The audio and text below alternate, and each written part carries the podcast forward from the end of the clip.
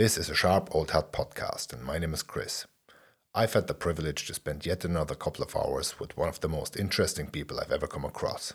His passion for and knowledge of music never fails to leave me amazed, and that's only a small glimpse at the life of this marvelously sophisticated man. This is a conversation with Peter Brazier.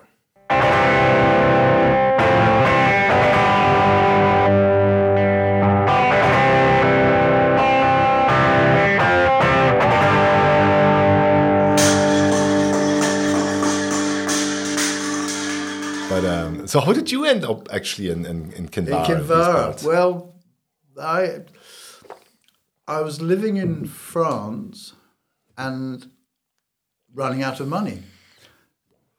which is easy in France. Which was easy, yeah. Um, so that was a sort of another whole story. But anyway, so that was the situation, and a friend came out who I used to play with in London, a fiddler, very good fiddler.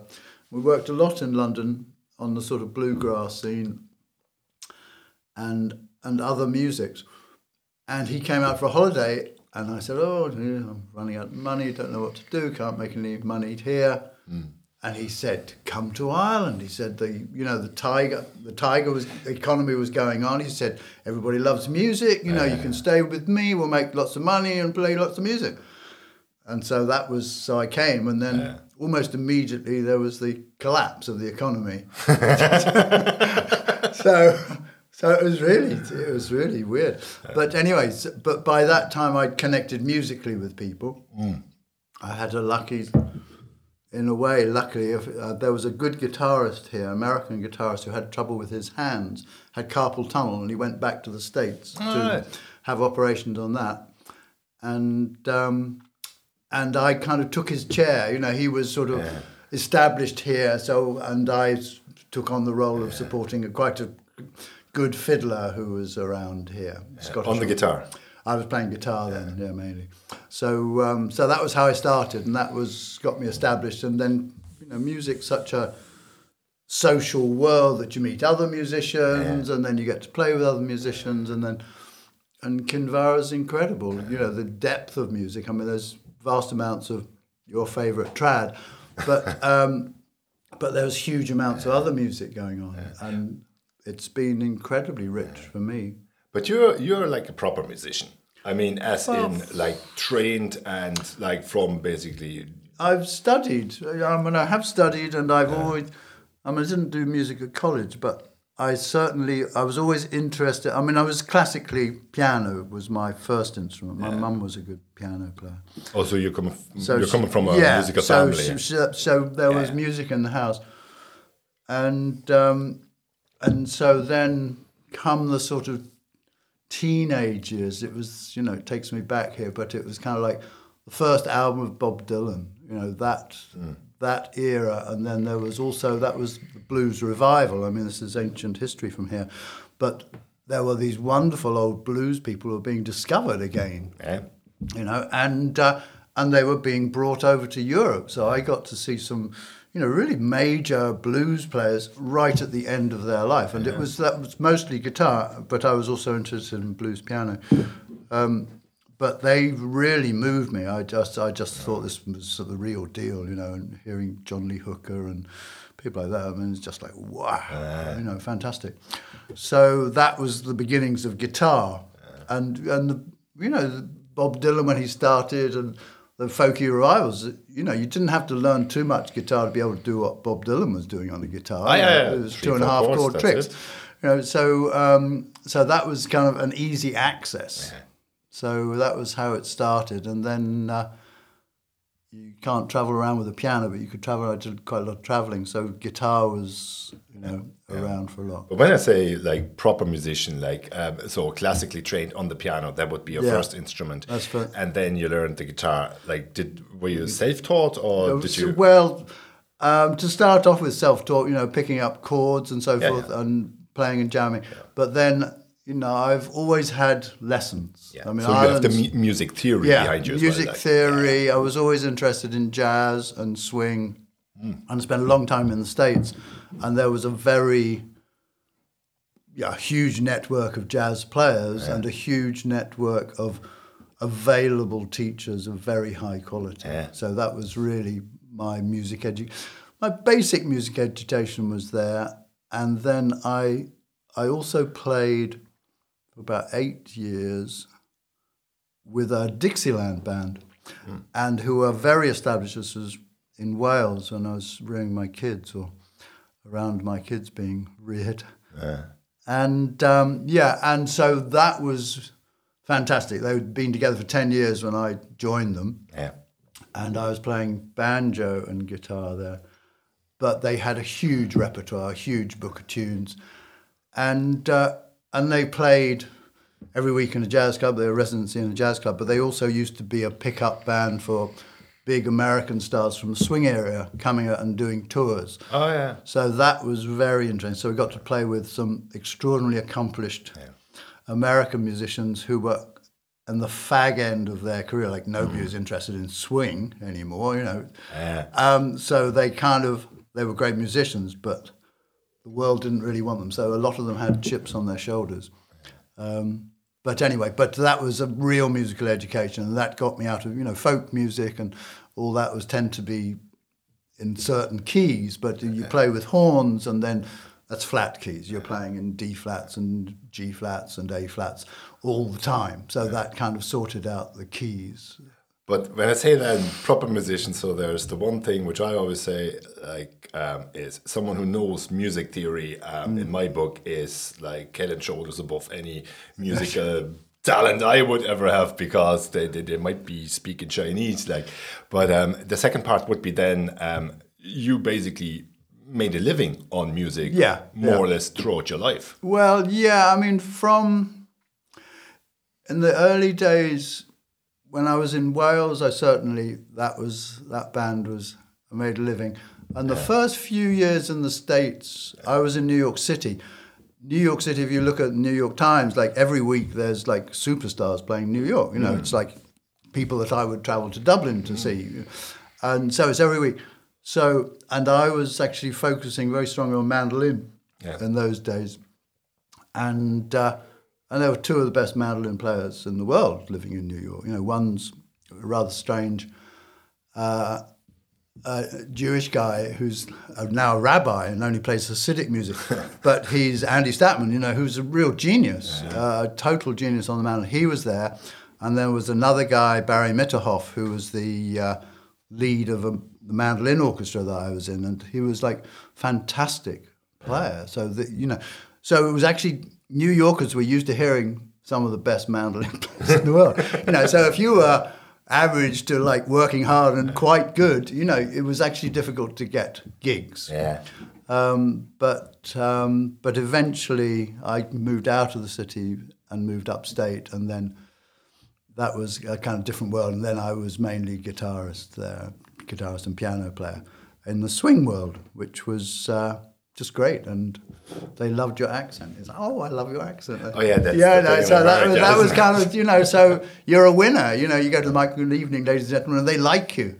You know, Yeah. uh, no matter what you prepared to give them. So hopefully, you know, we gave them some good stuff. But it was kind that was great for me. And America, America was always lots of there was always more money around. You know, I, I remember like sixties. You know, in swinging London, it was just beginning to swing a bit. But America was one had the war going on and segregation, so there was a lot of civil rights movement as well as the war. But all the students, you know, my friends were students in London, my friends in New York were students. But the American students, you know, the English student would have like five LPs, you mm. know. Most American students would have like 100 LPs. You know, they'd have classical music, jazz, you know, and inevitably rock and roll. And so that was like, wow, this is great, you know. Um, so I always loved America for that, you know, this breadth of music that was available and phenomenal radio stations, you know, college radio stations giving out arcane music or on a Sunday night there was like two hours of music from the 20s followed by two hours of music from the 30s every Sunday. I mean, this was, I was in heaven.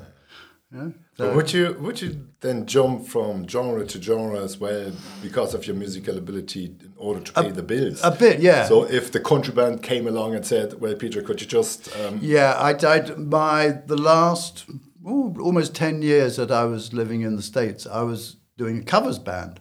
So I was playing, you know, 60s rock and roll in country club world.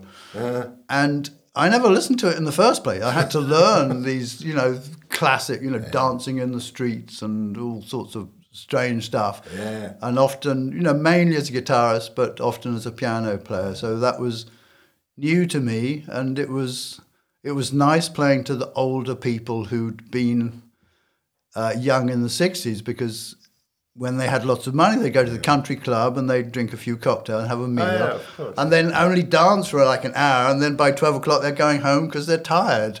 You know, so he wasn't playing it, you know, into the small hours. So it was a cushy number in terms It of was earning. good. Yeah, like, it was uh, good. It was good earning, and and it was very professional. The people I was playing with knew what they were doing. But that was all about like playing. You wouldn't have gone out and teach music at all in those days. Oh yeah, I was teaching. I was teaching in my community.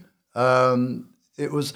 I've often done the two. It's you know they often feed each other, Yeah. and uh, I had a lot of lot of students in when I was upstate New York, and uh, and good students, and uh, you know quite a few people went on to go into the music business, and and that was nice. And I had a little sort of guitar orchestra that I put together, and so it was very not not unlike Kinvara, you know, a small community with a lot of um, artistic people. You know, that place was like an hour out of the city, so that was you could go be in the city. So if you're a, a filmmaker or a writer and you'd made it big and lived in Brooklyn or wherever, if you made some money, you'd go upstate. You know, lovely surroundings and access to the city, but living in the woods. So, um, so it was a great place to live. And would you like write your own stuff as well, and that you the ambition then say, okay, I'm proficient in whatever music I'm playing at the time. Like, um, I might as well record myself Yeah. for myself, or I did at that era. I wasn't really. I wasn't writing so much. I did. I did make a, a mandolin album at one stage, a small album, um, eight tracks or something like that, and um, and when I listened to it, you know, it was kind of fatally flawed looking back, but it was. I didn't have an original voice. Every track was, oh, that was a bit like this guy. That was a bit Yeah, like that, and those other people were doing it better than, and I was very aware of that. And I didn't really build on that, but and in fact, I've written more music since coming to Ireland. I'm in a sort of phase now of writing. yeah, you were saying there, uh, you just finished some a couple of I'm weeks doing ago. a, like- yeah, so I've I've been right. Well, I joined the local orchestra, which Yeah. you know has been fantastic catalyst for music in this Yeah. community. what do they actually play?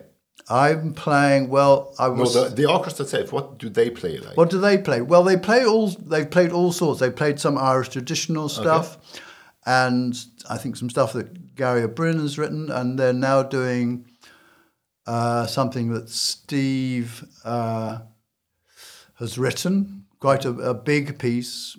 Um, so we're focusing on that. So it's very much local. But meeting so many, there's about forty odd people in the orchestra. Forty. Yeah, I mean it's it's big. It's an extraordinary thing for a community to uh, do, and a huge amount of work around the back. And they've had you know some concerts, which is great. And then I met a, a good cello player, a good viola mm. player, etc. So I put together this, or Yeah. come together with a string quartet, really. And uh, you play the piano on that. I'm playing mainly the piano, though, okay. occasionally little bits of mandolin, um, and that's that's been very interesting for me because I'm writing, and and so it's very interesting. You know, when you have literate musicians, you put the dots in front of somebody who will play that, and here it comes. Whereas if you're dealing with non-literate musicians, people have to learn the parts, have to remember the parts, have to put the time in. So it's a different game. yeah. Um, and but literate musicians have you know some drawbacks is they're stuck to the page. You know, like you know, non-literate musicians that are free can go somewhere. Yeah, of course. Um, So that's you know, so it's kind of trade off, but um, but it's kind of, it's interesting for me because you know in my dotage here, I only play now music with people I really like, and which wasn't always the case in the past. You go, if, you know, if there's a a job, you do the job. Sure, sure. but um, but now I can pick and choose, so it's a bit bit of a That's a nice position. But come here, when you were in the States, like, what are we talking about? The 70s and 80s? Or Um, well, around- sixties originally All right. for a few years, and then then what happened? Then I came to Ireland for a little bit. That Mm. was a mooching around the west. Then it all rather blurs. Um, but anyway, I, end, I ended up in Wales Yeah. um, with a small holding and children, and then then I went back to the states. But no, I'm just thinking about it. I, I probably romanticized this a little bit, but um, just thinking about going to the States as a musician in the 60s and um, then obviously coming into sort of the late 60s, hippies, flower power, free Mm-hmm. Yeah, love, all and that. all that. Yeah, yeah. I'm sure it would have killed me because I would have really enjoyed it. Like, Yeah, yeah. particularly when you when you um, you know when you're doing music, you're not uh, um, a painter, block layer, or accountant. No, no. I mean, You know, there's an attraction in that. Like, um, I'm sure you had a good time. well. I was, you know, America for me was an opportunity to make money, Yeah, and so Flower Power was going on, but I was like banking money, you know, Yeah. and that's what set me up to buy a house. Yeah, You know, when I returned here, so I, you know, that's I wasn't really in the mainstream, although I was very politically active. Yeah. All my friends were very. All Americans of my age were had the threat of having to go to Vietnam. Oh, yeah, of they course, ha- yeah. had to do something. So they made it. It was very political, and there was, you know, it was, it was nasty because a lot of the long-haired people were loathed by most of the community. Hmm. So they had a lot of aggravation, and so it was very confrontational time. And it was confrontational time with segregation, and the Black Power movement was very um, vibrant in New York, and that was very aggressive and very anti-white Yeah. in in many ways, and so it was an uncomfortable time, um, but incredibly stimulating. I mean, far more than hanging around in London and everybody's going to all-night raves. You know, it was kind of like, well, something's happening here. And so I was I was working away, you know, all the hours that I possibly could to scurry money away. So, in other words, it was really you immigrated for work, as a lot of Absolutely, yeah, absolutely. building site workers would have That done, was- or farmers would have done. Like, yeah, And that was where I first met Irish people. You know, I, I met an Irish, Yeah. I met an Irish guy on the plane. Uh, Seamus, his father was a lighthouse keeper in Donegal, and we got on. We sat next to each other on the plane, and we were both young lads on the lam. And we went looking for work, and Yeah. we went to Irish bars. I think they used to be called the Blarney Stone. There was a chain of Blarney Stones in New York. And the second bar, they said, "Oh, go down to the docks. You know, go and speak to so and so." And you know, we got a job, and they thought I was Irish. well, it's the network. It's a network, you know, fantastic. Yeah.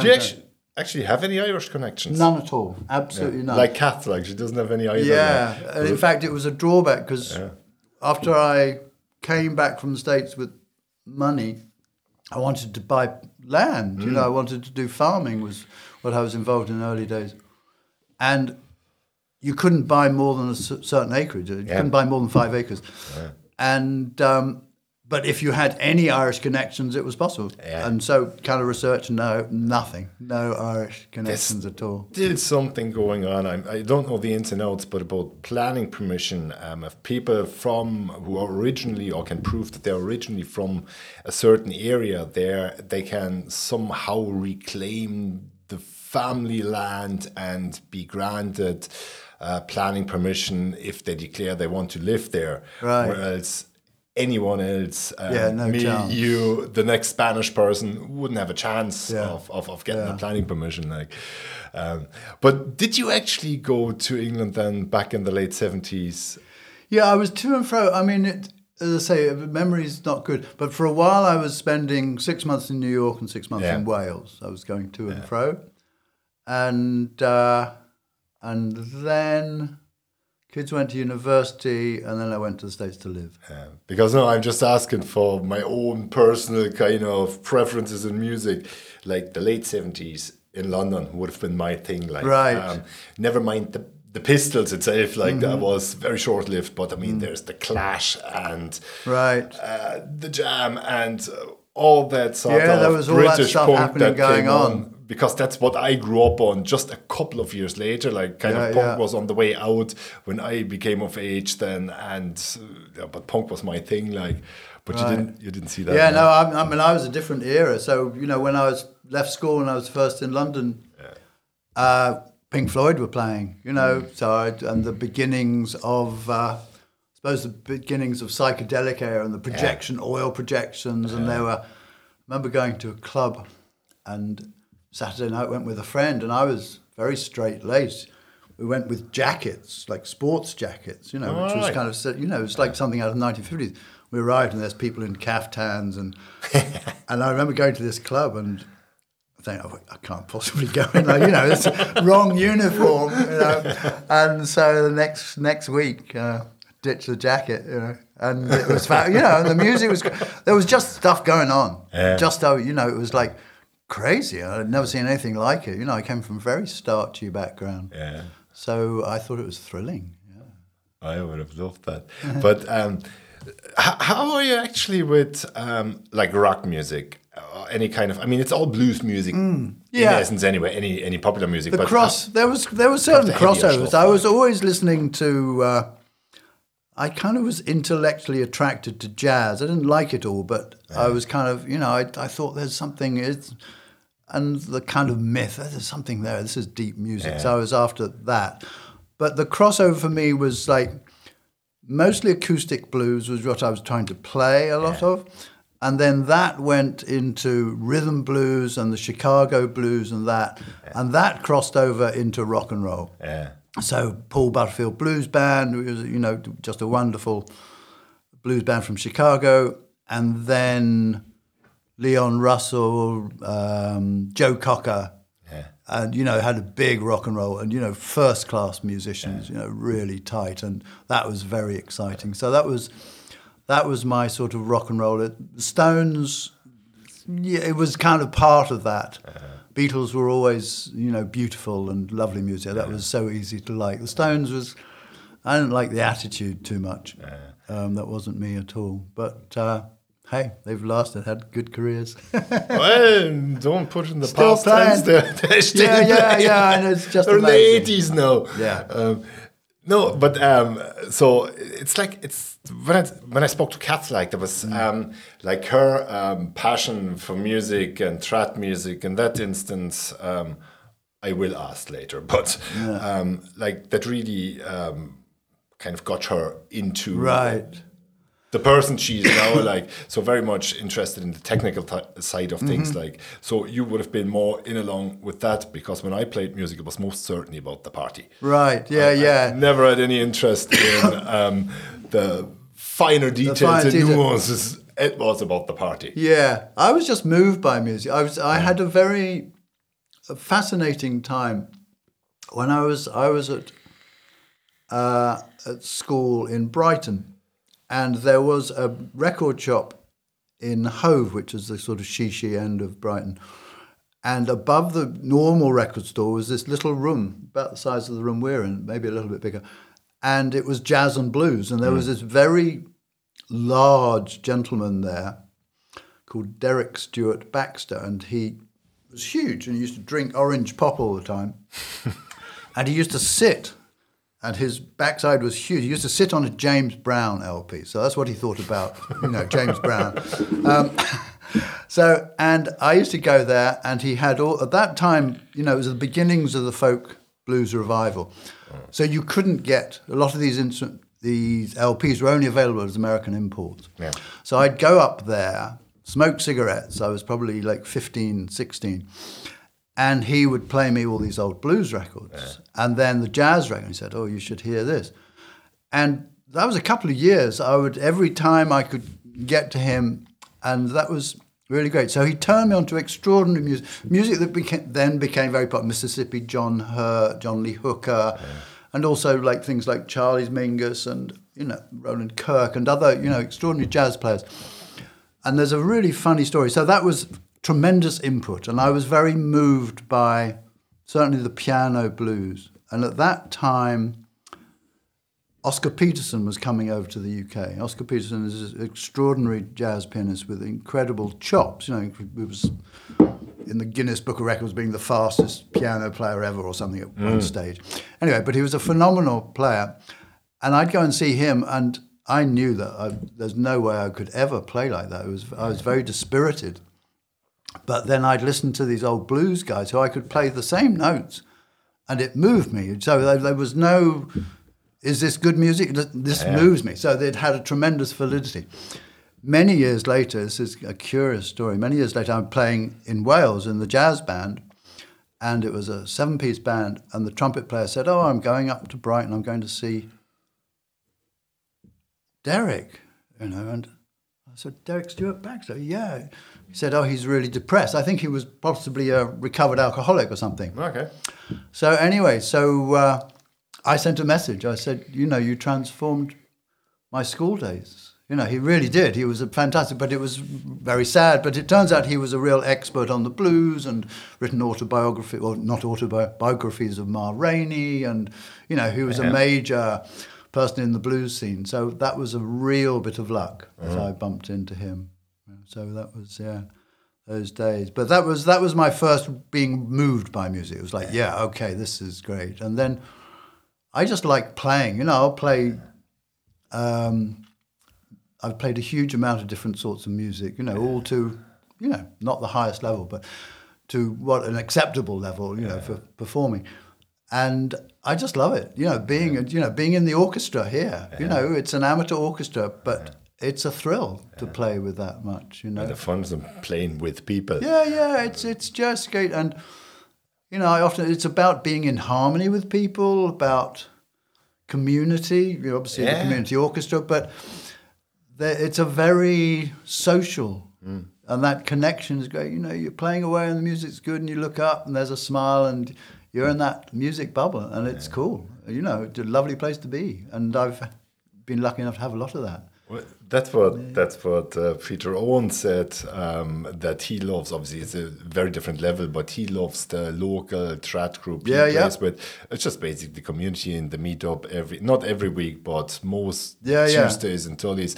Uh, just the camaraderie of the whole thing. Yeah, it's, you know, playing at that level. It's great. Yeah, but can you explain jazz to me? Well, jazz is the whole. It's basically about the essence from, from where I sit is about improvised. So you go, yeah. here's a tune, and then you don't just play the tune, you play something else yeah. over the top. So traditionally, you know, it started in New Orleans supposedly, um, and the, the, guys, the black community, were like free yeah. and very free musically. So th- that's when it began, and and so they would be playing, you know, popular tunes of the day on the back back of really ragtime, I suppose, mm-hmm. and they would be playing little riffs over the top instead of going da da da. They go da da da da da and uh-huh. embellishments, and then whole lines, and then you know, early days. Then Louis Armstrong appeared, you yeah. know, and Louis Armstrong was a genius. You know, he kind of his flights of fantasy from the 20s and 30s were just like astonishing. And I did a, uh, I had a class in um, in the States with um, a very, very good jazz teacher who's um, jazz teacher at Berklee College in Boston, which is the premier jazz yeah. college in the world. And the course that this guy did was to sing, to try and sing a Louis Armstrong solo. Yeah. You know, four bars, four, eight bars, something like that. And it was very much 1920s, 30s. The rhythm was absolutely straight. Chunk, chunk, chunk, chunk, banjo going chunk, chunk, absolutely okay. on time. And there was probably half a dozen you know, good musicians in this class, mm-hmm. nobody could come in at the same moment that Louis Armstrong started. And Louis Armstrong would play a phrase, and the band straight as anything, chink, chink, chink. Louis Armstrong would blow something, and then he'd say things like, You dog, you. He was like, like commentating about his own thing. And, and the teacher was pointing out, and the teacher has, um, has talked about this and uh, written about Louis Armstrong a lot, is that he was the, the, greatest jazz person even to this day okay. because you know most people think of Charlie Parker and the bebop this sort of very virtuosic music mm. from the 40s um, that superseded swing but um, but basically it's quarter notes eighth notes like very quick but very regular that and so that's rhythmically lots of syncopation and uh-huh. very very difficult to play but like Louis Armstrong is in another world. Yeah. You know, he's kind of completely free, but knows exactly where he is, and yeah. he does it continually. And you know, it's breathtaking to be aware. So that's you know, so what is jazz? You know, jazz then changes, but it's basically about making stuff up and improvising and spontaneous writing, really. Well, that's what it sounds to me. But I, I, tell you where I'm coming from. When I listen to jazz, and I've been to a couple of jazz festivals over mm-hmm. the years, like, and I just, uh, it's actually in my list of favorites behind trad music. Uh, yeah, okay, yeah. because yeah. it to me, maybe I saw the wrong type of jazz, and I could never really get someone to enthuse me um, and nudge me towards listening and examining it a little bit closer. Mm. But to me, it looked like there is eight people on stage and they're having a wank because everybody tried to outplay everybody else. Yeah. And just grab as much stage time and and play as loud as they can to to basically shine the limelight on them. That's yeah. what it sounded to me and that's what it looked to me like. Well, I, I just couldn't get it it's difficult. I think it's very difficult and also since 40s, 50s it becomes more and more dissonant. And so it's a harsh form. Um, there's a very interesting you know, within country music, the sort of jazz end of country music is bluegrass, yeah. in which they play tunes, sing songs, and then the various instrumentalists, fiddles, banjos, guitars, they play solos. So yeah. this is the jazz element. And a lot of virtuosic players, you know, astonishing. You know, yeah. if you look at them as musicians, they're unbelievable. But there's a thing that I play here with Frank Hall, and it's old time music, and this is a forerunner of that. And it's the supreme opposite of the individual showing his chops yeah. off is people get in a group and the idea is to like lose yourself in the yeah. group so to not stand yeah. out. And i find that a very beautiful place to be in uh, but i'm not a wonderful improviser you know. I think if i probably had more to say i'd probably be leaning the other way. But so um, so i find a lot of you know modern jazz very difficult to listen to. Um, often breathtakingly good technique, which you're always in awe of as a musician, you know, these people. And and it's kind of now taught, you know, it's now an academic subject, whereas before it was ground roots people, you know, roots music. Really. And the musicianship I get, like, I mean, bluegrass is a whole different thing. Uh, we went to uh, that was in Headford, I think, that there was this. They actually had a bus, which was great, coming from Galway City, going to oh, um, this place there in Headford. Uh, 20, 25 minute drive from Galway City, and um, you went there for the night, you got your drinks, and they drove you back. And this, oh, was, right, this is 25 years ago, I'd say. Like, I went um, to those bluegrass sessions there. Mm. Can't remember the name of the pub. Yeah. That was cool. I, yeah, yeah. I, I really bought into this. Like, mm. um, um so, but but jazz itself, I couldn't get. But um, did you try your hands on trad as well? Did you? I, I play, yes, I played a little bit. I mean, I'd be embarrassed to play trad in Kinvara. But yeah, when I was yeah. first learning the mandolin, I was playing Irish tunes. And yeah. in fact, it was in the States I really was working on the mandolin. Yeah. I used to go to Irish bars, which was very interesting because you'd be in bars and then middle-aged Irish woman would be singing in Gaelic, and then you'd walk out to yeah. skyscrapers and yellow cabs. So that was rather extraordinary. There was always an edge for me because I'm obviously very English.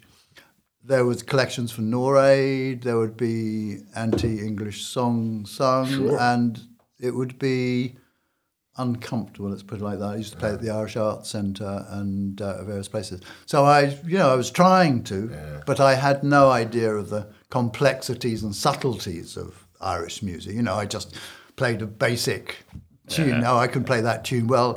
Yes, but what about the variations? What about the ornamentation? All the stuff that makes it complicated and interesting and you know a, a wonderful. But you Vehicle. get that, yeah. The trad. Well, I, I- yeah, I, prominent I'm- here I had the good fortune. I was actually I was going to. Uh, I went to a concert at the town hall. Strange enough, um, there's a man, wonderful mandolin player in town called Brendan O'Regan, and I went to a concert in the town hall in New York, which is a nice theatre, and I went to see this Jewish mandolin player, Andy Statman, who's like you know total genius, and he played with a very interesting band, and they were playing klezmer music, and uh, and on the bill was this Irish band called De Dannan, who I'd never heard of, Okay. and so the f- I think De Dannan opened. Anyway, whoever. And I remember an, an Irish guy came and sat next to me who'd had a few drinks, so he sort of slumped in the chair, and I thought, "Oh God, you know, geez, this is going to be a pain." And uh, and De Dannan were on fire. I mean, Frankie Gavin, you know, he's a very fast player, and just like I was blown away. This was like music of the height. I was just like I was in heaven. And then I got, you know, my favorite mandolin player played it afterwards. Bizarrely, I came here, met Brendan O'Regan in town, and we just we used to have coffee together and chatting away. He was the mandolin player. Yeah. And he said they were right at the end of the American tour, so they were absolutely, you know, supremely together. And then bizarrely, I was playing in Galway with, strange enough, some Brazilians. There was a small Brazilian community in Galway, and um, and I met the sound guy from the same from that same concert. I mean, it was like the most extraordinary coincidence. But anyway, so that was an introduction to unbelievably powerful Irish music. So and I, th- I think most most music forms there's good people and there's extraordinarily good people. Sure. And and when you get the geniuses, they they cut through. You know, if you went, I went as a kid in Brighton to see Ornette Coleman, who was a very avant-garde, far out saxophonist. Mm-hmm. You know, very, you know, it was re- really cutting edge, and it was like weirdest sound and everything. And I just read about him and thought, okay, this is. I loved it. I just like totally blown away by this concert, and I'm sure you know, being the record, but the real deal. When you're, I think, when you're confronted by a genius in whatever music form is, is it'll blow you away. Yeah, of course. And it's just like it's the mainstream or pretty good won't necessarily do it, but genius level, I think it will. and the more you know, um, Well- the more you can judge whether it's Absolutely, yeah. very good or absolutely. But you can get, you know, you can. It's often like, you know, taste is an interesting. It's like beer or whiskey or yogurt. You know, I, I, you know, when I was younger, you know, yogurt was unusual. Yeah. It wasn't everywhere. And I remember, you know, trying to cultivate a taste for yogurt, and you know, and it was really sour, and I really hated it. But I persevered because I thought it was hip, you know. And then you end up, you know, uh, liking yogurt. And I think it's the same with a lot of music. It's like modern classical music. Most Sure, yeah. people go, "Well, this is awful." Um, you have to get used to it, and you, I think you have to want to. One, you have to, you know, have the will to want to, and then to spend time immersing yourself in these rather strange alien sounds. Well, I suppose there's always it always needs a trigger as well. It's usually a person that kind Yeah. of brings you along. You know, of course, there are circumstances like you know you might be just happen to be in a place where a particular thing happens. In this case, music, like, and it kind of grabs you. But usually, you're being brought along by someone else, Yeah, who you have a connection with, and they nudge you in the right direction, and eventually you like something. Often enough, you don't like it, and Right. no harm done because you've seen it. But didn't you um, play with a Mexican group as well for quite some Yeah, there was a Mexican crew here in uh, in Kinvara. It was good for, for a while. Um, it was Is that mariachi music? Or no, no, absolutely not. Um, older music and, and from the countryside. It started off, you know, Frank Hall, who's a very good friend of mine, is a fiddle player, and his mother was Mexican. So Okay. there was a connection. So he was kind of aware of this music, and I was kind of scratchily away playing the fiddle. And a lot of the, the music was two fiddles. So we worked out all this harmony stuff, and then we collected a few people. Johnny Moynihan played with us for a while, uh, John Martin, and uh, Paul Gunning. So we had all these um, people joined together, and it was interesting because I was playing at the time in a salsa band, and the wonderful bass player was a Mexican guy. So I remember we played at Cool, and Tony, the Mexican guy, came over. He was a you know, wonderful musician. And he was, he was a sweetheart and a good, good friend. And, you know, he said how touched he was that we were playing this music because, like, this is very unusual music. But we had the great thing, like, Frank, we were, were playing in the pub. We were playing in Greens. Mex- Mexican Day of Independence, Day of the Dead, da da da. We had all these various paper decorations from Mexico, so we'd have a whole night, and it's very nice music.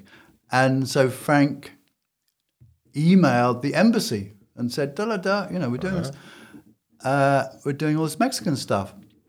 And the ambassador, who was this like wonderful guy, said, well, I'd like to hear you. So he eventually came to Kinvara and he really enjoyed the music. And the first first time he came, and then we played, and I think we played in the market possibly. And uh, anyway, first night that Carlos was here, it was two o'clock in the morning in the pub singing with us, you know.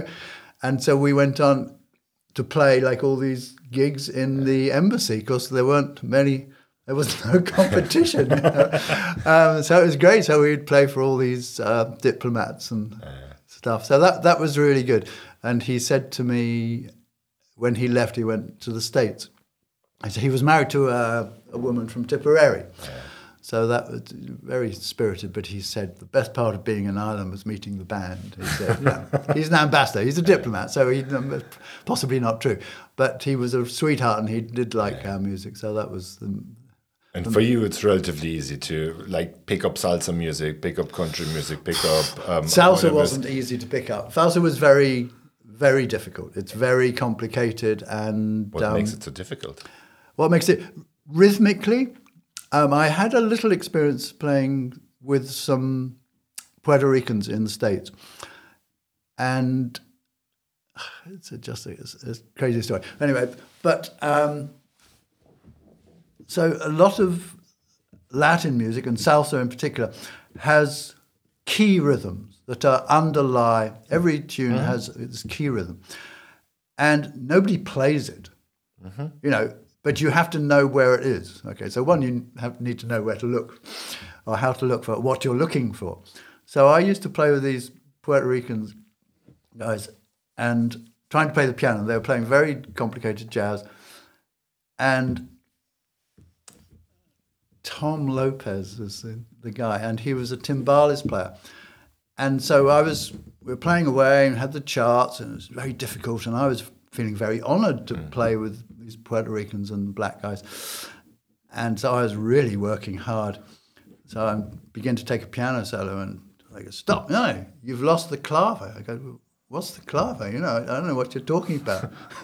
so in the end, this guy used to. Uh, timbales is a you know series of rhythm drums and things. He would hit the clave, which would be like the Bo Diddley riff, that sort of bump, bump, bump, bump, bump. Okay. Or a reverse, bump, bump, bump, bump, bump, bump. So it would be one of those, or a variation of those. So he would actually hit that, you know, for the little idiot white boy here, and then he would also sing. There's syncopated patterns that piano plays in salsa music, mm-hmm. which is complicated and kind of egg-shaped. They don't repeat exactly; they repeat differently. So the rhythm, Okay. there's it's basically a two-bar phrase, and you have a phrase where you're on the beat, and the other bit is when you're off the beat. So you're Okay. on the beat, off beat, and so So he, the old Tom used to go, you know, he'd play with one hand, the clave, this key rhythm. Then he'd go ba ba da ba da ba ba ba ba, sing the piano line, okay, while he was playing another rhythm with his other hand. I mean, it was the most astonishing. So that was my entry into that. So you know, fast forward to come here, and I had a very good friend who was a Uruguayan guy, and we had a tango band for a while with mm. Paul Gunning was in it and a few people. And so we did that, and that went on for a while. And then he started a salsa band, which was a mixture of salsa and trad. So it was very, you know, a bit, kind of big deal. It was great, and it was a ten-piece band. And so, and they had, you know, I've had trouble with percussionists most of my life. Normally, drummers are people who like to make the most noise, which puts them So into a category of being, you know, the least musical. And of course, they're the most powerful. So, you know, kind of try to avoid drummers most of my life. But this band had like three world class drummers. They had like a Cuban guy who was playing what are called the sacred batá drums. And then there was a conguero uh, playing congas. And there was a timbales player. And they were all like unbelievably good, unbelievably good. So I was really working hard to try. And I was trying to play an instrument that was reminiscent the piano line in salsa music, like da da da da da da da, these repetitive lines, originally played on a stringed instrument, um, a cuatro. And so, and then when there was more money around and they got more sophisticated, that line was taken by the piano. So I was trying to play cuatro lines um, a little bit, but there was a piano, a very good piano player, an Irish woman. So it was it was difficult. It was hard work, but it was a great band, fantastic energy, and we had fair bit of success. But it was a ten piece band. I mean, you you couldn't afford to play anywhere. Yeah. You know, or nobody could afford to pay you a real a real wage. You know, so that was a pity. But it was it was a great band, and of course the dancers were great. You know, you get this vibe. So. Uh, Yeah, of course. Well, it's a it's a party music of di- of a different kind. Absolutely, and it's you know very smiley. You know, people that do salsa, they're having fun. You know, See, that is just the thing. I said it to Peter, I said it to, to Kath, and they tried to convince me that in trad music, um, the trad music we can see here in the pubs, like at whatever level they might be playing, I said to both of them, they're all looking so serious, as if they don't fucking enjoy themselves at all. Like, and both of them tried to convince me, no, it's the focus that's required. They Okay, really yeah, concentrate. yeah, yeah, yeah. And it still bugs me, um, even after I haven't had that conversations, uh, reflecting on it. Well, it might be that they have to concentrate very hard, but please crack a smile. Yeah, yeah. that's that's the thing. And when when you explain salsa music to me now, um, obviously I associate. I don't know all that much about Latin American music, Mm-hmm. but I associate that kind of music with big smiles anyway. Absolutely. And music should be about fun, and Mm-hmm. the trad guys just appear not to have fun. No, I was I was told that they're having fun. They're just concentrating, and that's that's fine. Like, yeah, yeah. but uh, it, it just looks somewhat joyless sometimes when people Well, I- are concentrating too much on whatever they're playing. Yeah, I mean, it's very, and I think, you know, if you see a group of people that are enjoying themselves, yeah, if you go It's down to the beach, if you go down to the beach and see a whole load of young people having fun, you know, feels nice. It's infectious. and I, it's, it's very infectious. So I, I really like like that. Um, but yeah, a lot of people like play with their eyes closed. You know, string Yeah. quartets. They're not smiling away most of the time. Yeah. Um, orchestra. There's a, actually an orchestra in the UK that just started last few years, and they one they memorize pieces, which is an extraordinary achievement, and they play standing up, and they talk about the freedom that they have. So they're not glued to the page, Yeah. and there's more communication between people. You know, people are looking at each other. They they're on top of the stuff. The trouble with that is, uh, as a music form, is you know if you're a first class orchestra, that's an awful lot of musicians to be paid. So you can't rehearse for like three weeks. You know, you probably you're doing a symphony. you might rehearse four or five times. Yeah, yeah. and, and then that you do the performance. requires a lot of training in order to achieve Mm. the level where you're so comfortable you can play it with your eyes closed and standing up, standing on your head and all that, and crack a smile. Sure. Yeah. So, but they, you know, they have been talking. You know, I've had uh, heard interviews of these orchestra players, and they love it. But of course, it's as a business model. You know, that, Yeah. you know, there's music and there's music business, and uh, and they're two different things. And the music business is pretty unpleasant a lot of the time. Have you actually, and I actually like to come back to the music business as such, but uh, have you actually failed um, on any music style where you'd say, I tried it and I just couldn't do it? Or Well- wouldn't want to do it? It's an interesting. Well, I'm very interested in modern gospel music, Okay. piano, which is just very, very sophisticated and shares harmonic repertoire with very modern jazz. And I'm continually falling short of jazz. I'm interested. I, I'm fascinated by the theory, but I'm not a great jazz player. You know, I'm a mediocre jazz player, and I would love to be just fly, but. Okay, but just you're still doing it. But let's just say um, hip hop. I I have very little time for hip hop Yeah, yeah. as as uh, an art form which I like to listen to, even though I have great admiration for the concept of it. Yeah. That people actually, without any musical training, can have an avenue to express themselves. I get that um, how it, it it can be very engaging to people Right. it's just not to my taste but Hmm. I, I for that reason i would never want to or to this point. I would never want Right. to actually do hip-hop just for, as an example. Um, and i'd say i would be pretty shit at it anyway. Yeah, I, don't- I, you know, it's got a lot of respect from the music industry and so forth, and I'm sure it's very complex. It's, I've got absolutely no interest, but you know, I had absolutely no interest in a lot of popular music forms. Um, you know, I'd be more interested in Greek music or Turkish music Yeah, you yeah, know, or stuff yeah, like that. Um, also, you know, there's so many music. I played, had the very interesting. Um, experience. I, I um, when I lived in France, I had a, a friend who was a composer, and he was very musically gifted. He was a professor of world music at the Leeds Conservatory. You know, really top of the tree. Gifted. He could play anything. He was a concert pianist, and he totally intellectually understood music on a very broad basis. So he'd studied in Cuba and in Africa and um, in Indonesia. So he had a all the instruments of a Balinese gamelan, which was a very small gamelan means orchestra basically. Okay. So um, and this was a group in from the mountains in Bali, and it was magic ceremony music. It was tooth filing music. Uh, you know, this bizarre. And Mark had Mark Lockett, you know, wonderful composer and interesting musician.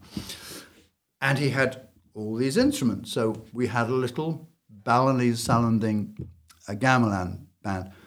And we'd sit in market squares, you know, ping pong, ping Yeah, pong, you know, sounds like raindrops. Very complicated and really interesting. But it turned out we were the only people in Europe doing this. so most of the time we'd be sitting on the floor on the ground in French markets, but every now and again we'd play like really cool festivals because. So that was that was really interesting. He was also uh, a very avant-garde composer, and we used to. And this is kind of interesting thing about music that I'm not su- sure I succeeded in in any way, but he wrote a thing reminiscent of, or as a recognizing Sibelius. Sibelius was a um, Finnish composer who was his music was banned by the Nazis as being too nationalistic and so on. And he wrote, I think, seven symphonies, maybe maybe nine, maybe seven. Anyway, and he was a young man, and he did this last symphony and then never wrote again. It's a bit of a mystery.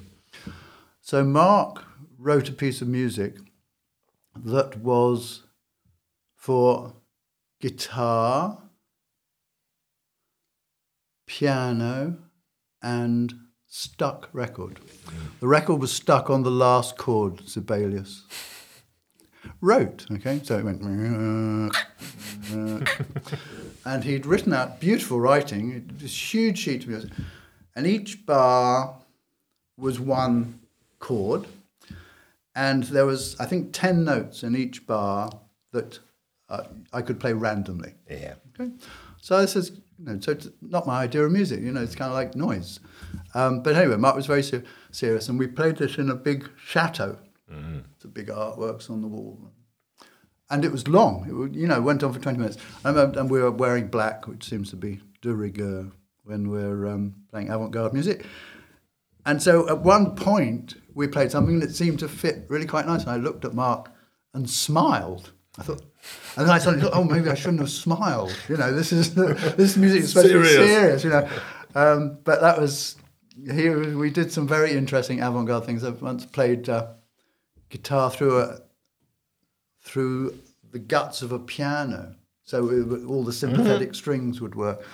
He wrote that. Uh, fascinating, you know, interesting, but yeah. not music I respond to. Yeah. Um, I had a, a piano teacher once who was wonderful. She was actually deaf. It was it was just so was Beethoven in, in, the end. So was Beethoven. You know. Anyway, so Josephine was this fabulous, bright woman. She had a degree in classics and then she did a degree in music. So I couldn't speak to her on the phone. Had to go through an intermediate. But she would lean right up close to the piano. She, you know, deaf doesn't necessarily mean completely deaf, but yeah, you know, effectively. And the vibrations are so. Um, and she taught me, and um, uh, I'm not sure. So we would, yeah. So she really like she would actually take a line of ancient Greek poetry, yeah. and then assign a, every note of the Greek alphabet yeah. a letter, and then would play that. So that was kind of really strange. So I was really bumping into something that I was okay. This is a new world for me, and we were playing some Bartok you know, modern. I was just before I started teaching seriously uh, piano. I thought I'd better have some classical lessons. I haven't yeah. done that for a while. So working on this Bartok, and so we came across a. When I look at music, I kind of analyze it and go, "Oh, that's a E flat chord," and my fingers yeah. know how to do an E flat chord, so that helps me. It's my sort of great help. So I came, we're working through this thing, very lots of excruciating sounds, and suddenly play this chord. Yeah. So I said, what's that chord? You know, well, that's not, you know, you can't call it a chord. Mm. It's called a note cluster, which means you can't analyze it. Mm-hmm. So I said to Josephine, who was, you know, much younger than I was, I said, oh, I have trouble with this modern music. And her response was, well, Bartok's not modern. He's hundred years old. You know. but it was it was it was very very interesting. This different. World, but there's that art construction. Yeah. You know, so it's cerebral, it's sound. Yeah. So all those, you know, okay, that's fine. I respond to music that that's I'm kind of interested in the intellectual process. Yeah. But the result, I'm most of the time I'm really not interested. Yeah. You know, like um, you know, the serialists and a lot of modernists follow a 12 tone system, which is another whole system of looking at music and music theory. Yeah. It doesn't talk to me in any way at all. Yeah. Um, so, and I've just followed my nose, you know, things I like and things I bumped into. And it's it's been a rich bumping into. Do you, do you know anything about electronic dance music?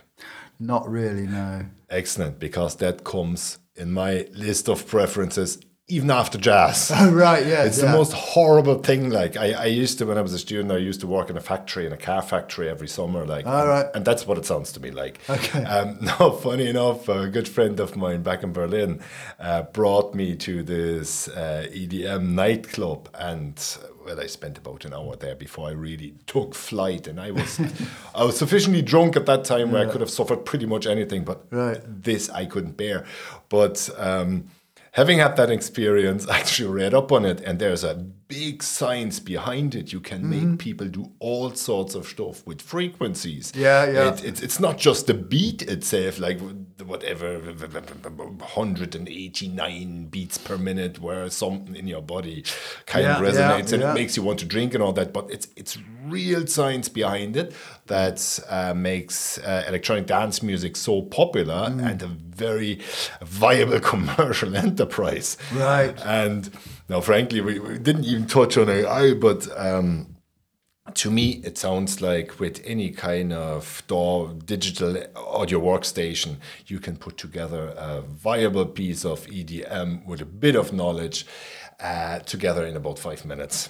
It's- Yeah. it's ridiculous. It, it is very interesting. I had a friend, a musician I used to play with in the States. Very interesting, very eccentric chap. And he invented musical instruments. and uh, so Jeffrey was really nice. But I used to stay with him. He lived in Pennsylvania, really in the backwoods of Pennsylvania, where you know people still shoot bears with bows and arrows, Yeah. and you know you wouldn't want to. you wouldn't want him to be there, as far as I was concerned. But anyway, that's where Jeffrey lived, and he used to have these magazines about instruments and sound. Yeah. I can't remember what it was called. And I was reading one of these, and it was talking about a whole form of music that's subaural. So it's music that you can't hear, it's vibrations. And the whole thing is this big article, it's a very intellectual article about the vibrations and how you can affect people's emotions. Yeah. And there was a ride in it that, you know, at certain frequencies, this can cause damage to internal organs. Well, yeah, it's it's it's just pure science. I So mean, it's like it was fascinating. I was fascinated by it. Also, another which I found very interesting um, was there was an article on sirens. Yeah. Okay, so police sirens, fire department sirens, and the article was written quite a long time ago, and there was a young Tom Waits speaking very brightly about decibel levels and different sirens. He had a collection of sirens. so, uh, you know, Tom Waits turned out to be, you know, an extraordinary creative musician and who I like a lot. Um, so do I. Yeah. but uh, yeah, so that was amazing. But so there's this whole world subaural. You know, I'm not interested. You know, Yeah. I kind of, you know, I, it doesn't tick the boxes that like spark me. Yeah, of course. I saw um, oh, that- that was last year at some point. Um, this band they're called the Hu. H U. Um, it's it's a right. band from Mongolia, and they have a weird combination of sort of modern popular music, basically rock music, which is essentially Right. blues, but played on originally uh, on original Mongolian instruments, Okay. and the singing is this Mongolian throat, Yeah, throat singing. singing, yeah, It's a really eclectic mix. But uh, so I was I was watching a couple of videos of theirs, and it was actually strangely fascinating. Right. Would I want to go to see uh, a two-hour gig of theirs? Probably not. Yeah, yeah. But just for about twenty minutes, I was utterly fascinated with that. Like, Well, I think it's absolutely. I mean, I went to a concert of Mongolian music in the States, and there was four of them, rather strange stringed instruments with carved horses on the mm. headstocks and stuff like that. But they're doing this throat singing where you you sing one thing, but you get a harmonic, so you get Yeah. this like this electronic sound. And this guy was really good, and he walked among the orchestra. I mean, it was like hearing a radio. It's the frequency. like, weirdest thing. I mean, absolutely extraordinary. yeah. Do you actually ever go back to classical music for yourself? A little bit, yeah. I when I was a teenager, I just I loved Bach. I thought you know Bach was absolutely. So I, I remember saying to my teacher, I only want to play Bach. You know, and Bach is incredibly difficult to play. You know, he's you know an extraordinary genius. So I I go back to Bach occasionally. Um, the Italian Concerto, which is like this wonderful thing, which which is comparatively easy compared to a lot of Bach's fugues. And you know he there's this contrapuntal music where you've got series of lines series, series of tunes really and they would join together. And Bach was a complete master of it and it's it's just breathtaking what was done um, by these people. So yes it's a challenge. I, I actually with Josephine, the, the deaf teacher, I wanted to do some Bach with her. And so she said, okay, we'll do a fugue. And this was a four voice fugue. So you've got basically got a theme, comes around, then the theme gets played somewhere else, and Yeah. the first theme changes, and there are four voices. So, okay, it's- so she says, right, the fugue. The way we learn a fugue is you write out the separate four voices. So you've just got a load of dots, but you write out each individual melody. So you've got to find it. So the top one's easy, the bottom one's easy, but the two in the middle go over. Uh, harder to see. He said, and then you learn the top, and then you learn the first, the second, the third individually, and then you play the first with the third, and the second with the 4th and eventually you put them all together. And I thought, you know, that's that's about like a year's work. And I thought, I can't, I can't do that. And I had a friend at the time who was a wonderful uh, concert pianist, re- really gifted, who unfortunately died young. But and I went to Simon. I said, Simon, how do you uh, learn a fugue? He said, "Oh, you write the part." Oh, okay, just, you know, just, just uh, amazing. So you know, the challenge of classical music is quite extraordinary, really. But you would return to that for your own amusement. I love it. You know, I mean, you know, melodies of Chopin are just quite extraordinary. I used to have a phase where I um, was driving a lot and I would actually uh, turn on the classical music stations Mm-hmm. that were around in whatever country I was in. And I found it very calming, but um, it, it was really driven out of me um, in school because I had this classical education, like this um, humanistic education with a lot of music and music theory and music. Um, like all sorts of classical music. I had to do one exam, would have been about maybe 15, maybe 16.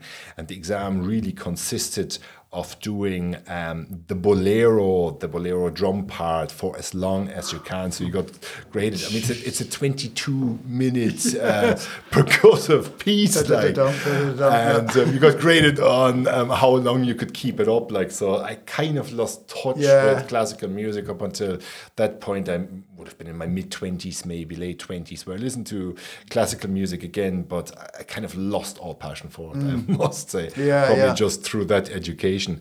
But how, how are you with modern music? Like, have you any idea? If I asked you, um, do they actually do the charts anymore? Would Oh you know? yeah, I mean there is there's developments. I mean there are. It's um, there have been all sorts of developments in charts, in which there's pictorial charts where it's like squiggles and stars, and you're supposed to interpret that. So you're you're not telling them which notes to play. You're telling them a shape to play. All right. So this is kind of pretty radically different. Yeah. And sometimes you can have the the lines of the staff going along, you know, Yeah. four lines, whatever, five lines, and suddenly they'll go up in the air. Um, so there's all the experiments. There's this freedom of, you know, in many ways, you know, classical music and harmony that we find nice on our ears has been going on for hundreds and hundreds of years. Okay. So people try to extend it in the same way that Beethoven would introduce certain chords that at the time were thought to be very dissonant. We listen to Beethoven and we don't hear dissonance Yeah. there, you know, we just hear Beethoven. Um, so that process carries carries on. So the, people are always trying to push it. Um, it's bizarre. Like Josephine, this this teacher used to I used to arrive for lessons and she'd put have a painting on the piano. I wanted to play that. Yeah. Well, I'd just make noise and look at the paint, you know, and she'd go, "Oh, that's great," you know. But you actually seek new music. I tried. I I listened to. I mean, at the moment, I listen a lot to modern gospel music. Yeah. that's what interests me. Um, there are other forms. You know, there's still. I really like New Orleans jazz because I spent a long time doing that, and I love that. I love early piano players. You know, um, and I love Benny Goodman era, the swing era. There are pianists there.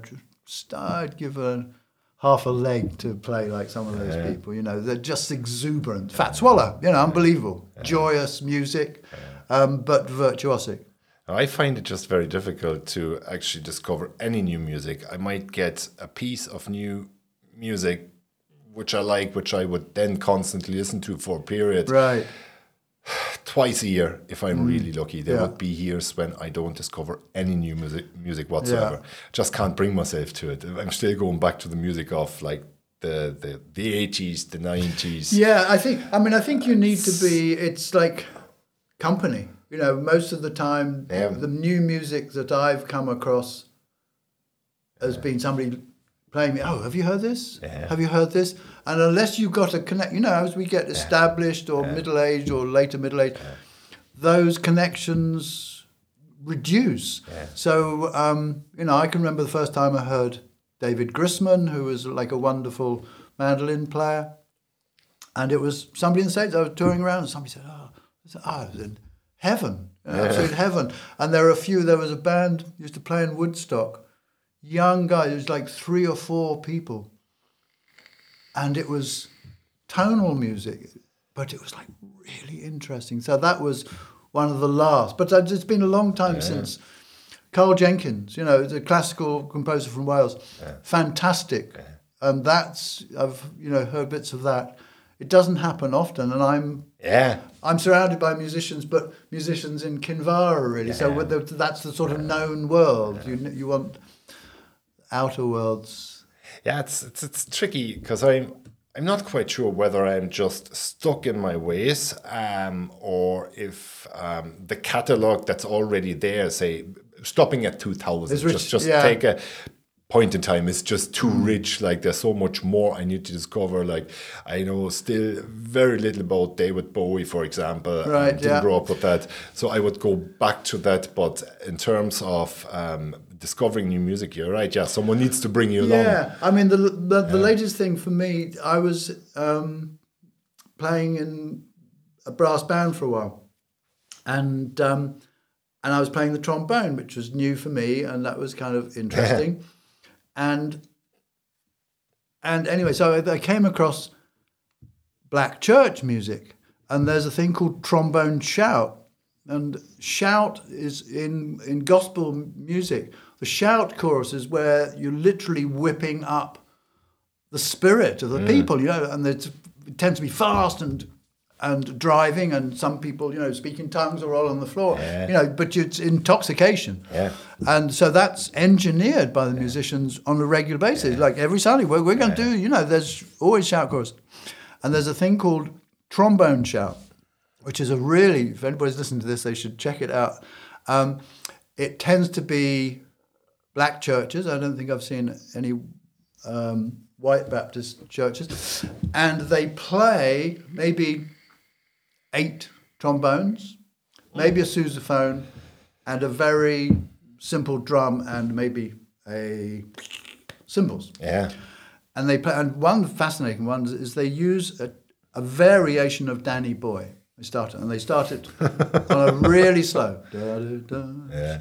Slightly reharmonized, so it's kind of slightly interesting. You know, not far out in any way. And they tend to be, you know, black church churchgoers. You know, very smart, Yeah. very often overweight, but okay, very cool rhythm, nice.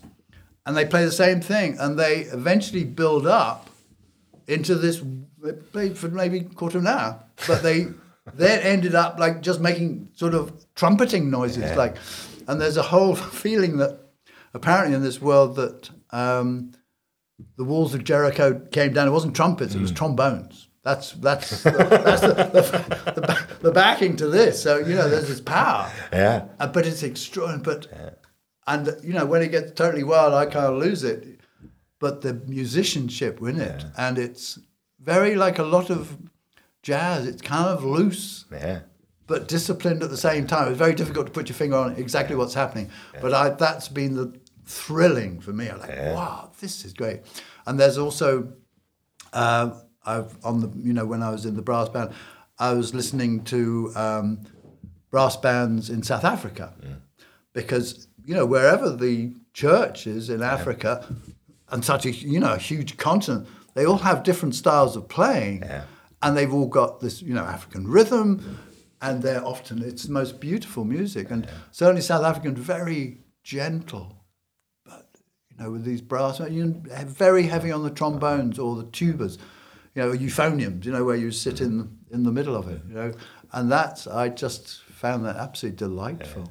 But when you're like uh, a technically um, accomplished musician and um, with all the sort of theoretical background and basically being a music scientist to some degree, um, well, I mean, it comes with the territory. Like, Yeah, yeah, I if you do something for long enough, like you know, you can call yourself an expert, or if you're very inquisitive, you can call yourself a scientist. It's more kind of a loose term if you want. But how much are you taken actually um, by a singing voice? Someone who's an extraordinary singing voice, but is technically not very good. Let's say Shane MacGowan from the Pogues, Joe Strummer from the Clash. Uh, you Yeah, know, those well- people couldn't really sing. At the same time, there was the charisma going with it. Does does a voice like that hurt you?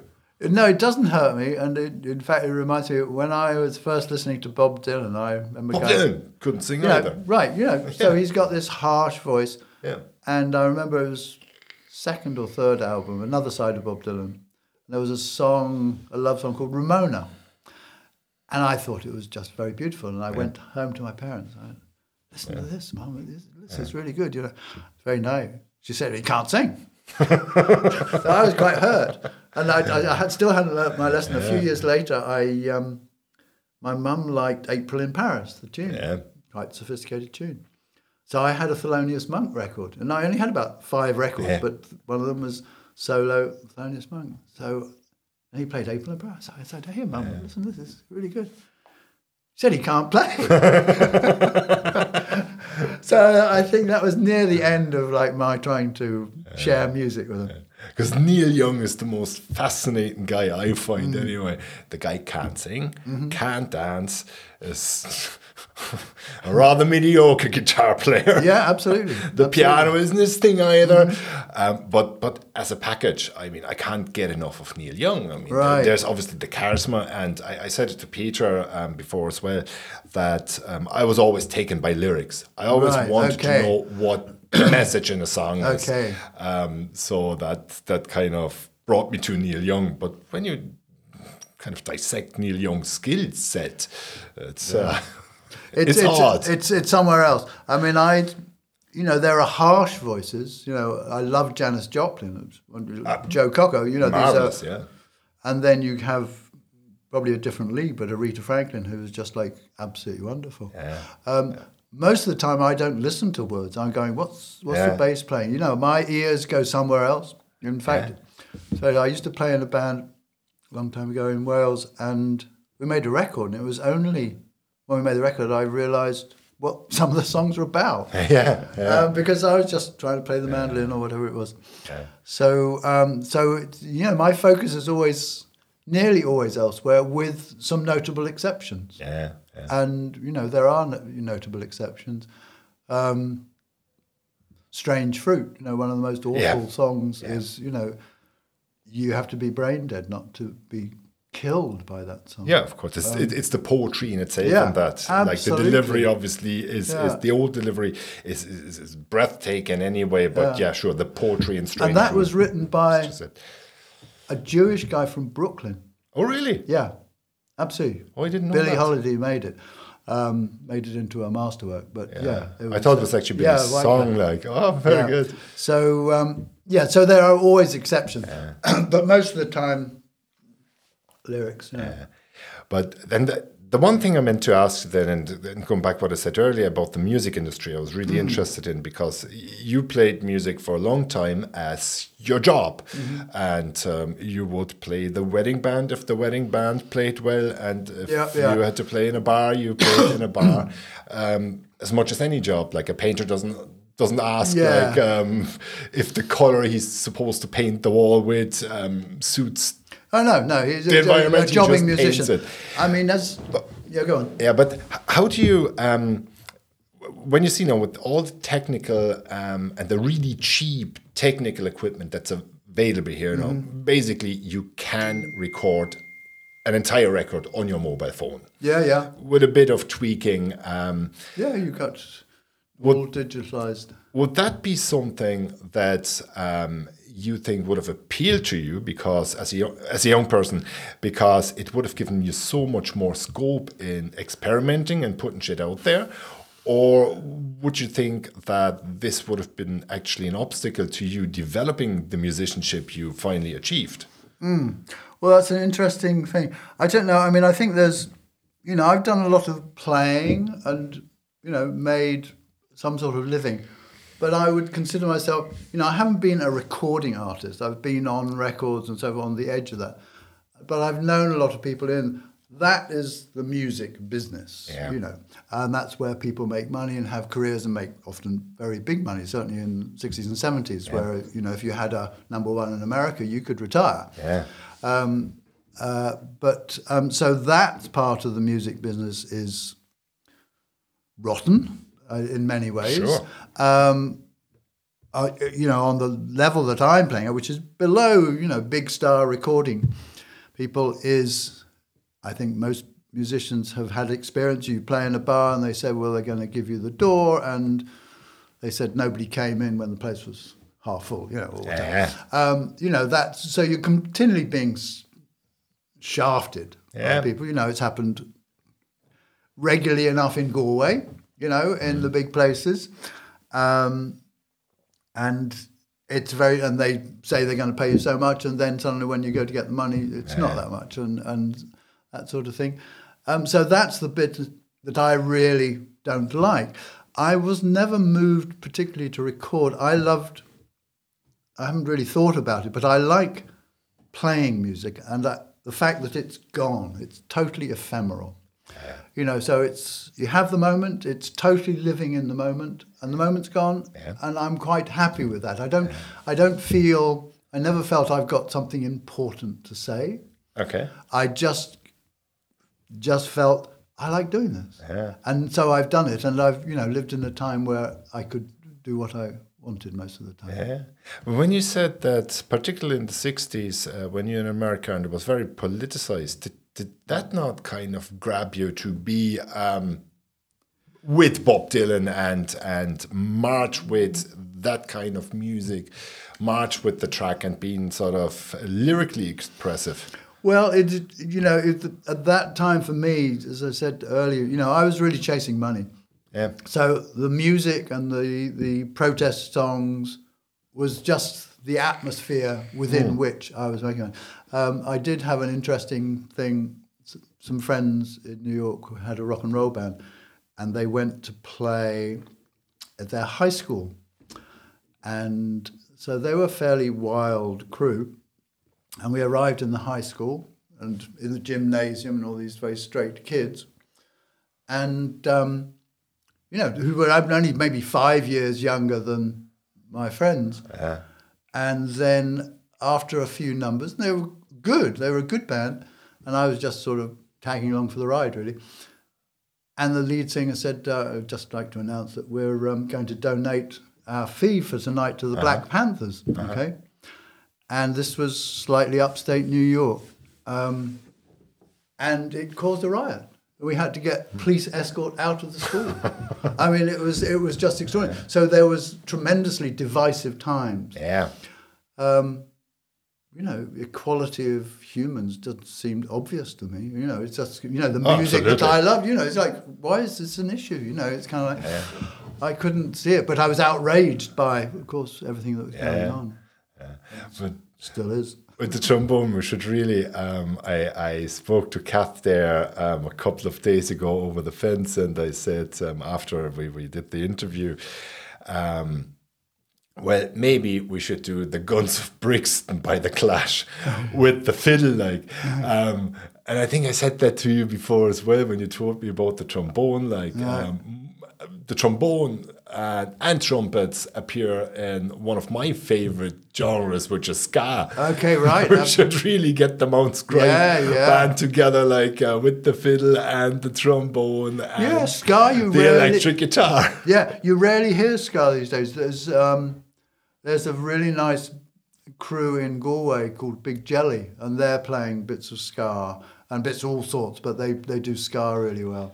Um, yeah, it's great. I mean, I there's lots of lesser known music that's just waiting to go. You know, calypsos. You know, from Yeah. Trinidad music is fantastic. You know, and it's often scurrilous words and sometimes political words, which is relevant to Trinidad and Tobago. But But easily accessible for anyone who yeah, likes yeah. music. Yeah. But there's that. The, there's another music that I've only just touched on, but uh, there's a somebody here's got a large collection, and it's called Rebetika, and it's often referred to as Greek blues. And it was music of the low life, similar to tango or whatever, or the blues. You know, Uh-huh. this was kind of the. It was looked down upon by straight society. It was played by criminals and harlots and etc. etc. And it's enormous. And there's the Turks were in Greece for like 500 years, Yeah. and they don't like each other to this day normally. Um, but so there's Greek influence, Rebetika and Turkish, but it's a huge repertoire, and it's it's Oriental, but it's not Indian music, you know, which is like you might as well be in outer space, you know, compared to the Western musical traditions. So this is kind of it's kind of just slightly like Portuguese music. There's unbelievably wonderful music in Portugal. Um, you know, they're they're just there. Yeah. Do they have um, on their those Indian instruments like th- this kind of looks like a sitar? It's actually called a sitar. Yeah, there's The a Indian sitar, yeah, yeah. But do they have quarter tones as well? Oh, they have microtones, so in between. So you have have a string. There would be frets, Yeah. but you can bend the notes like an electric guitar Yeah. bend. Um, but they also sing Yeah. in these microtones. Yeah. yeah, yeah. And so this is a level of sophistication that's just mind blowing. I actually met a interesting for me to, thinking about Indian music. I met a guy, Indian guy, and I said, "What do you do?" Blah blah. And he said, "I'm a student." So I said, "What are you studying?" And he said, "I'm studying the drums." No, I was telling the drum. This was like a long hit, one hand, you know, top top. You know, Yeah. his a drum. He's like, okay. So I said, how long you, you know been doing that? He said, twelve years. and I kind of, and I was just blown away by this. And I thought, you would not find anybody, almost anybody in the Western world, who'd been playing the drum for twelve years and say, I'm a student. They'd say, I'm a drummer. Yeah, of course, yeah. You know, so the level of sophistication of this music is just extraordinary. And I remember reading a review of a concert that was given at Carnegie Hall. It was an Indian classical singer, and she was talking about microtones. And I just read the review, but it was it's still interesting. And she said um, she was talking about Indian music, and she said, um, "Here's an A, uh, 440 kilohertz, whatever it is." Um, said, and she sang that note, and she said, "Well, most people here would perceive that as that, but actually, that was like not quite right." and then she proceeded to play that note and then move microtonally to being purely in the note. So this is, you know, beyond most people's hearing. Yeah, of course, yeah. extraordinary. And there are a few people. There's, you know, an extraordinary young English guy called Jacob Collier who's got unbelievable ears and sings using these microtones. You know, how we've tuned the piano is a compromise. It's a very interesting and rather strange thing. So, but you, it's it's called the harmonic series. This may be a little bit tedious for radio listeners, but um, you know, if you take a string and bong, it's a C, and you cut it in half. Bong, you get a C an octave up, and you cut it in half, and you get a perfect fifth. Then you cut it, but somewhere along the line, that's the perfect. This is what Pythagoras thought about the mm. music of the spheres. You know, mm. this is the perfect mathematical thing. Mm. But actually, it doesn't really work when you start building chords. Oh, yeah. You get out, it doesn't sound harmonious. Uh-huh. So for you know ancients, this was a problem because they they thought it has to be you know this is God made world. You know it has to be harmony. It has to be perfect. It has to be mathematically perfect, and so forth. So that's really interesting. But anyway, this guy Jacob Collier like can sing in the old in the perfect mathematical thing. And he's aware of it you know he's a chirpy little kid you know i mean it's, it's quite extraordinary. Anyway so, so there are these talented people. It's cultivated Yeah. in the far eastern music. And that you know and it's a level of sophistication that one can only gasp at. Yeah, I suppose you have to be really into it. Again, the mu- musical scientist. Yeah, you to- take on a s- guru, Yeah, you know, and you study, and you are humbled, Yeah. you know, for like I don't, don't know how long he would be have gone on before he called himself a drummer. Can you actually play the drums? Like, are you comfortable enough? Like, um, we have a gig in five minutes. No, we need no, a drummer. Absolutely. You drum- not? No. the dr- well, the drums is uh, extraordinarily complicated because it's like you've got four things at once. You've got you know right hand, left hand, left foot, right foot. They're all doing things. Well, three. Like the left foot. Never mind that. But um, I'm sure you you'd could. have the high fat, Yeah. hi hat, bass drum. yeah. Um, so it's really, and I've never been around it. Yeah. I'm kind of interested. I did, I, when I was doing the trombone, I was getting into New Orleans music. The New Orleans brass band music is like just fantastic. And uh, so I thought, and there's a very specific sort of groove to it. So I, I thought, oh, great, you know. And so I thought, I'll learn how to do that so that when I come across a drummer, I can show them how to do. So I've listened to a lot of, you know, this New Orleans street stuff, uh, often called second line. And um, so I got a book, and I, it became very obvious that I thought it was just like a nice groove, but these are like scientists. These are like, you know, research scientists. I mean, it's just like, it's really complicated. And they, the book that I had was talked about the history of it and had jug band music. Even then, in the earliest days, amazingly complicated rhythm. They'd really thought about it. And so uh, I did, uh, in that phase, I was actually going through, I came across a really good book called um, Drumming for Dummies. It's a, there's a whole series. Yeah, you yeah, know, the- the- the- computer for dummies. The whatever. yellow with the with the black writing. Exactly. yeah. So I had that, and in the back of that, there was there's something like the 32 rudiments of drumming, Mm. and there's like paradiddles where you have a pattern that Yeah. changes from one hand to the other, and like seven note rolls, Yeah. 12 note rolls, and I worked assiduously. I'm good at working. I, I think I just enjoy, enjoy the struggle. So I I got quite good on that. I could Mm. do the rudiments. Yeah. And then you know, and I've played occasionally in um, in samba bands in various Yeah. parts, and I've enjoyed it. I've enjoyed it, and, and that's you know challenging. Yeah. You know, sitting in a complex rhythm, being part of it. Um, so yeah, there's Andrew Collins has a a samba crew that meet from time to time, and I always Oh, yeah, I heard about that, Yeah, yeah. yeah, which is it's great. And again, that's again one of these like the old time fiddling is you're losing. You don't want to stand out in that crew. You want to dissolve yourself into that group rhythm, and this is what African drummers have done. You know, for centuries and centuries. Well, yeah, of course. You know, Yeah. you know, it's, it's you know they're basically I used to play in a rockabilly band uh, many, many moons ago in Berlin, and um, I had to drum the odd time, and I'm a pathetic drummer, but. Um, our drummer didn't turn up. He had a bit of a habit, and um, then it was really eeny, miny, meeny, mo who was doing the drums today. Oh, right, yeah, yeah, who was the worst guitar player here? That was me. you go behind the drums, like. Okay, yeah. the main thing was basically get everybody drunk, get ourselves drunk, and um, have a party. Like, but that's Right. how I ended up drumming a couple Yeah, of yeah. times. But I'm absolutely pathetic. Like yeah. that. it's subtle and it can be. Uh, yeah, yeah. It But Mm. it's a different type of music. like, yeah, it's- Any monkey could do it, really. Uh, yes, keeping rhythm, but um, mean, you keep you know keeping regular. rhythm. I used to play with this band. It was the Dixieland band, and they were they were all to me old guys, but they were Yeah. probably in their forties or fifties, and I was in my twenties. But the drummer, and it was kind of sort of rural Wales. They were playing. The drummer, you know, had an eye for the ladies, so we'd be in the club and. Uh, and he'd be scanning the audience, like trying to catch some woman's eye. And while he was scanning the audience, he would slow down.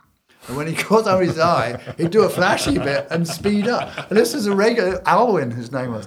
Uh, It was it was just it was just extraordinary. And he could drum, you know. And if we were on like big shows, it would be. But that was fairly standard uh, jazz night.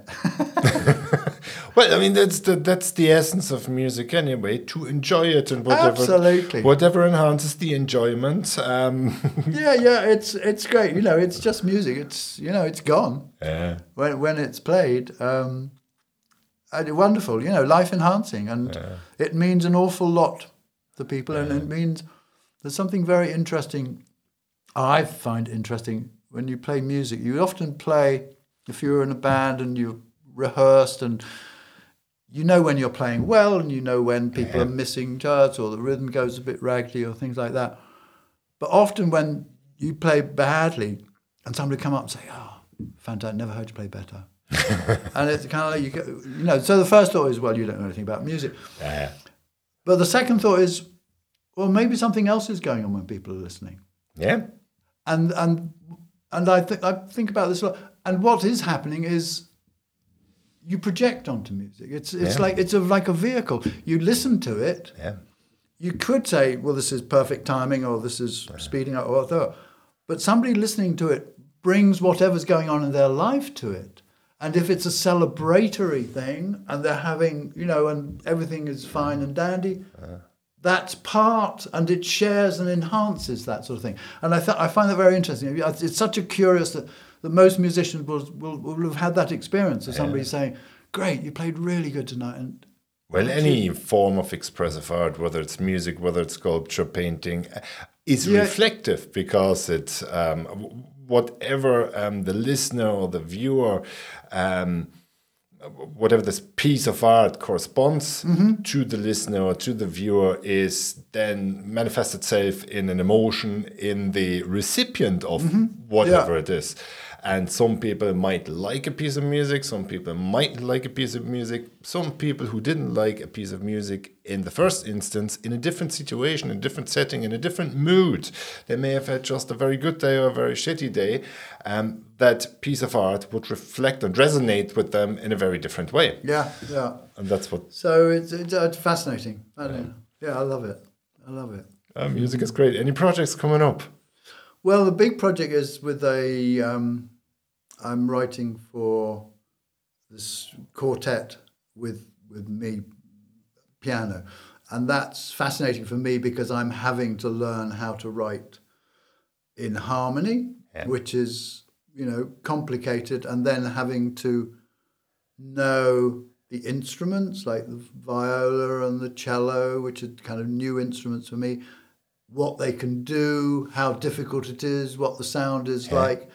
So that's a kind of learning curve, and I'm fascinated and you know lovely. I've got these wonderful players who you know when we get together and we play, it's something that I I really like the sounds coming out. So it's the right personality there, and I'm really enjoying. Well, writing. they're musical literate, you were saying. Yeah, they're they're, they're competent. Yeah, they're Yeah. very competent, more than competent. But they we need to rehearse. I mean, it's Sure, that's as much as difficulty, anything. You know, how do you how do you write? Do you write on pen and, uh, with pen and paper, or I write on pen and paper, Yeah, and then I then put it after I've rubbed Yeah. it out a hundred times and rewritten it, and then scratched my head and played it on the piano. Uh-huh. Then I'll put it on a computer program, which I've been very lucky that a local lad, yeah, Barry, who's given me the program and helped me write it. So I'm now more or less on top of that program, so that I can write more or less what I want to now with it. Excellent. So that's great. so we have that we have that AI discussion some other time, I suppose, Yeah. because in a couple of months' time we just go, Alexa, Olga, or whatever it is, just get it done. Yeah, right. Yeah. So what's what's the best way to write this chord? You know. and while you're at it, get me a cup of coffee. yeah, yeah.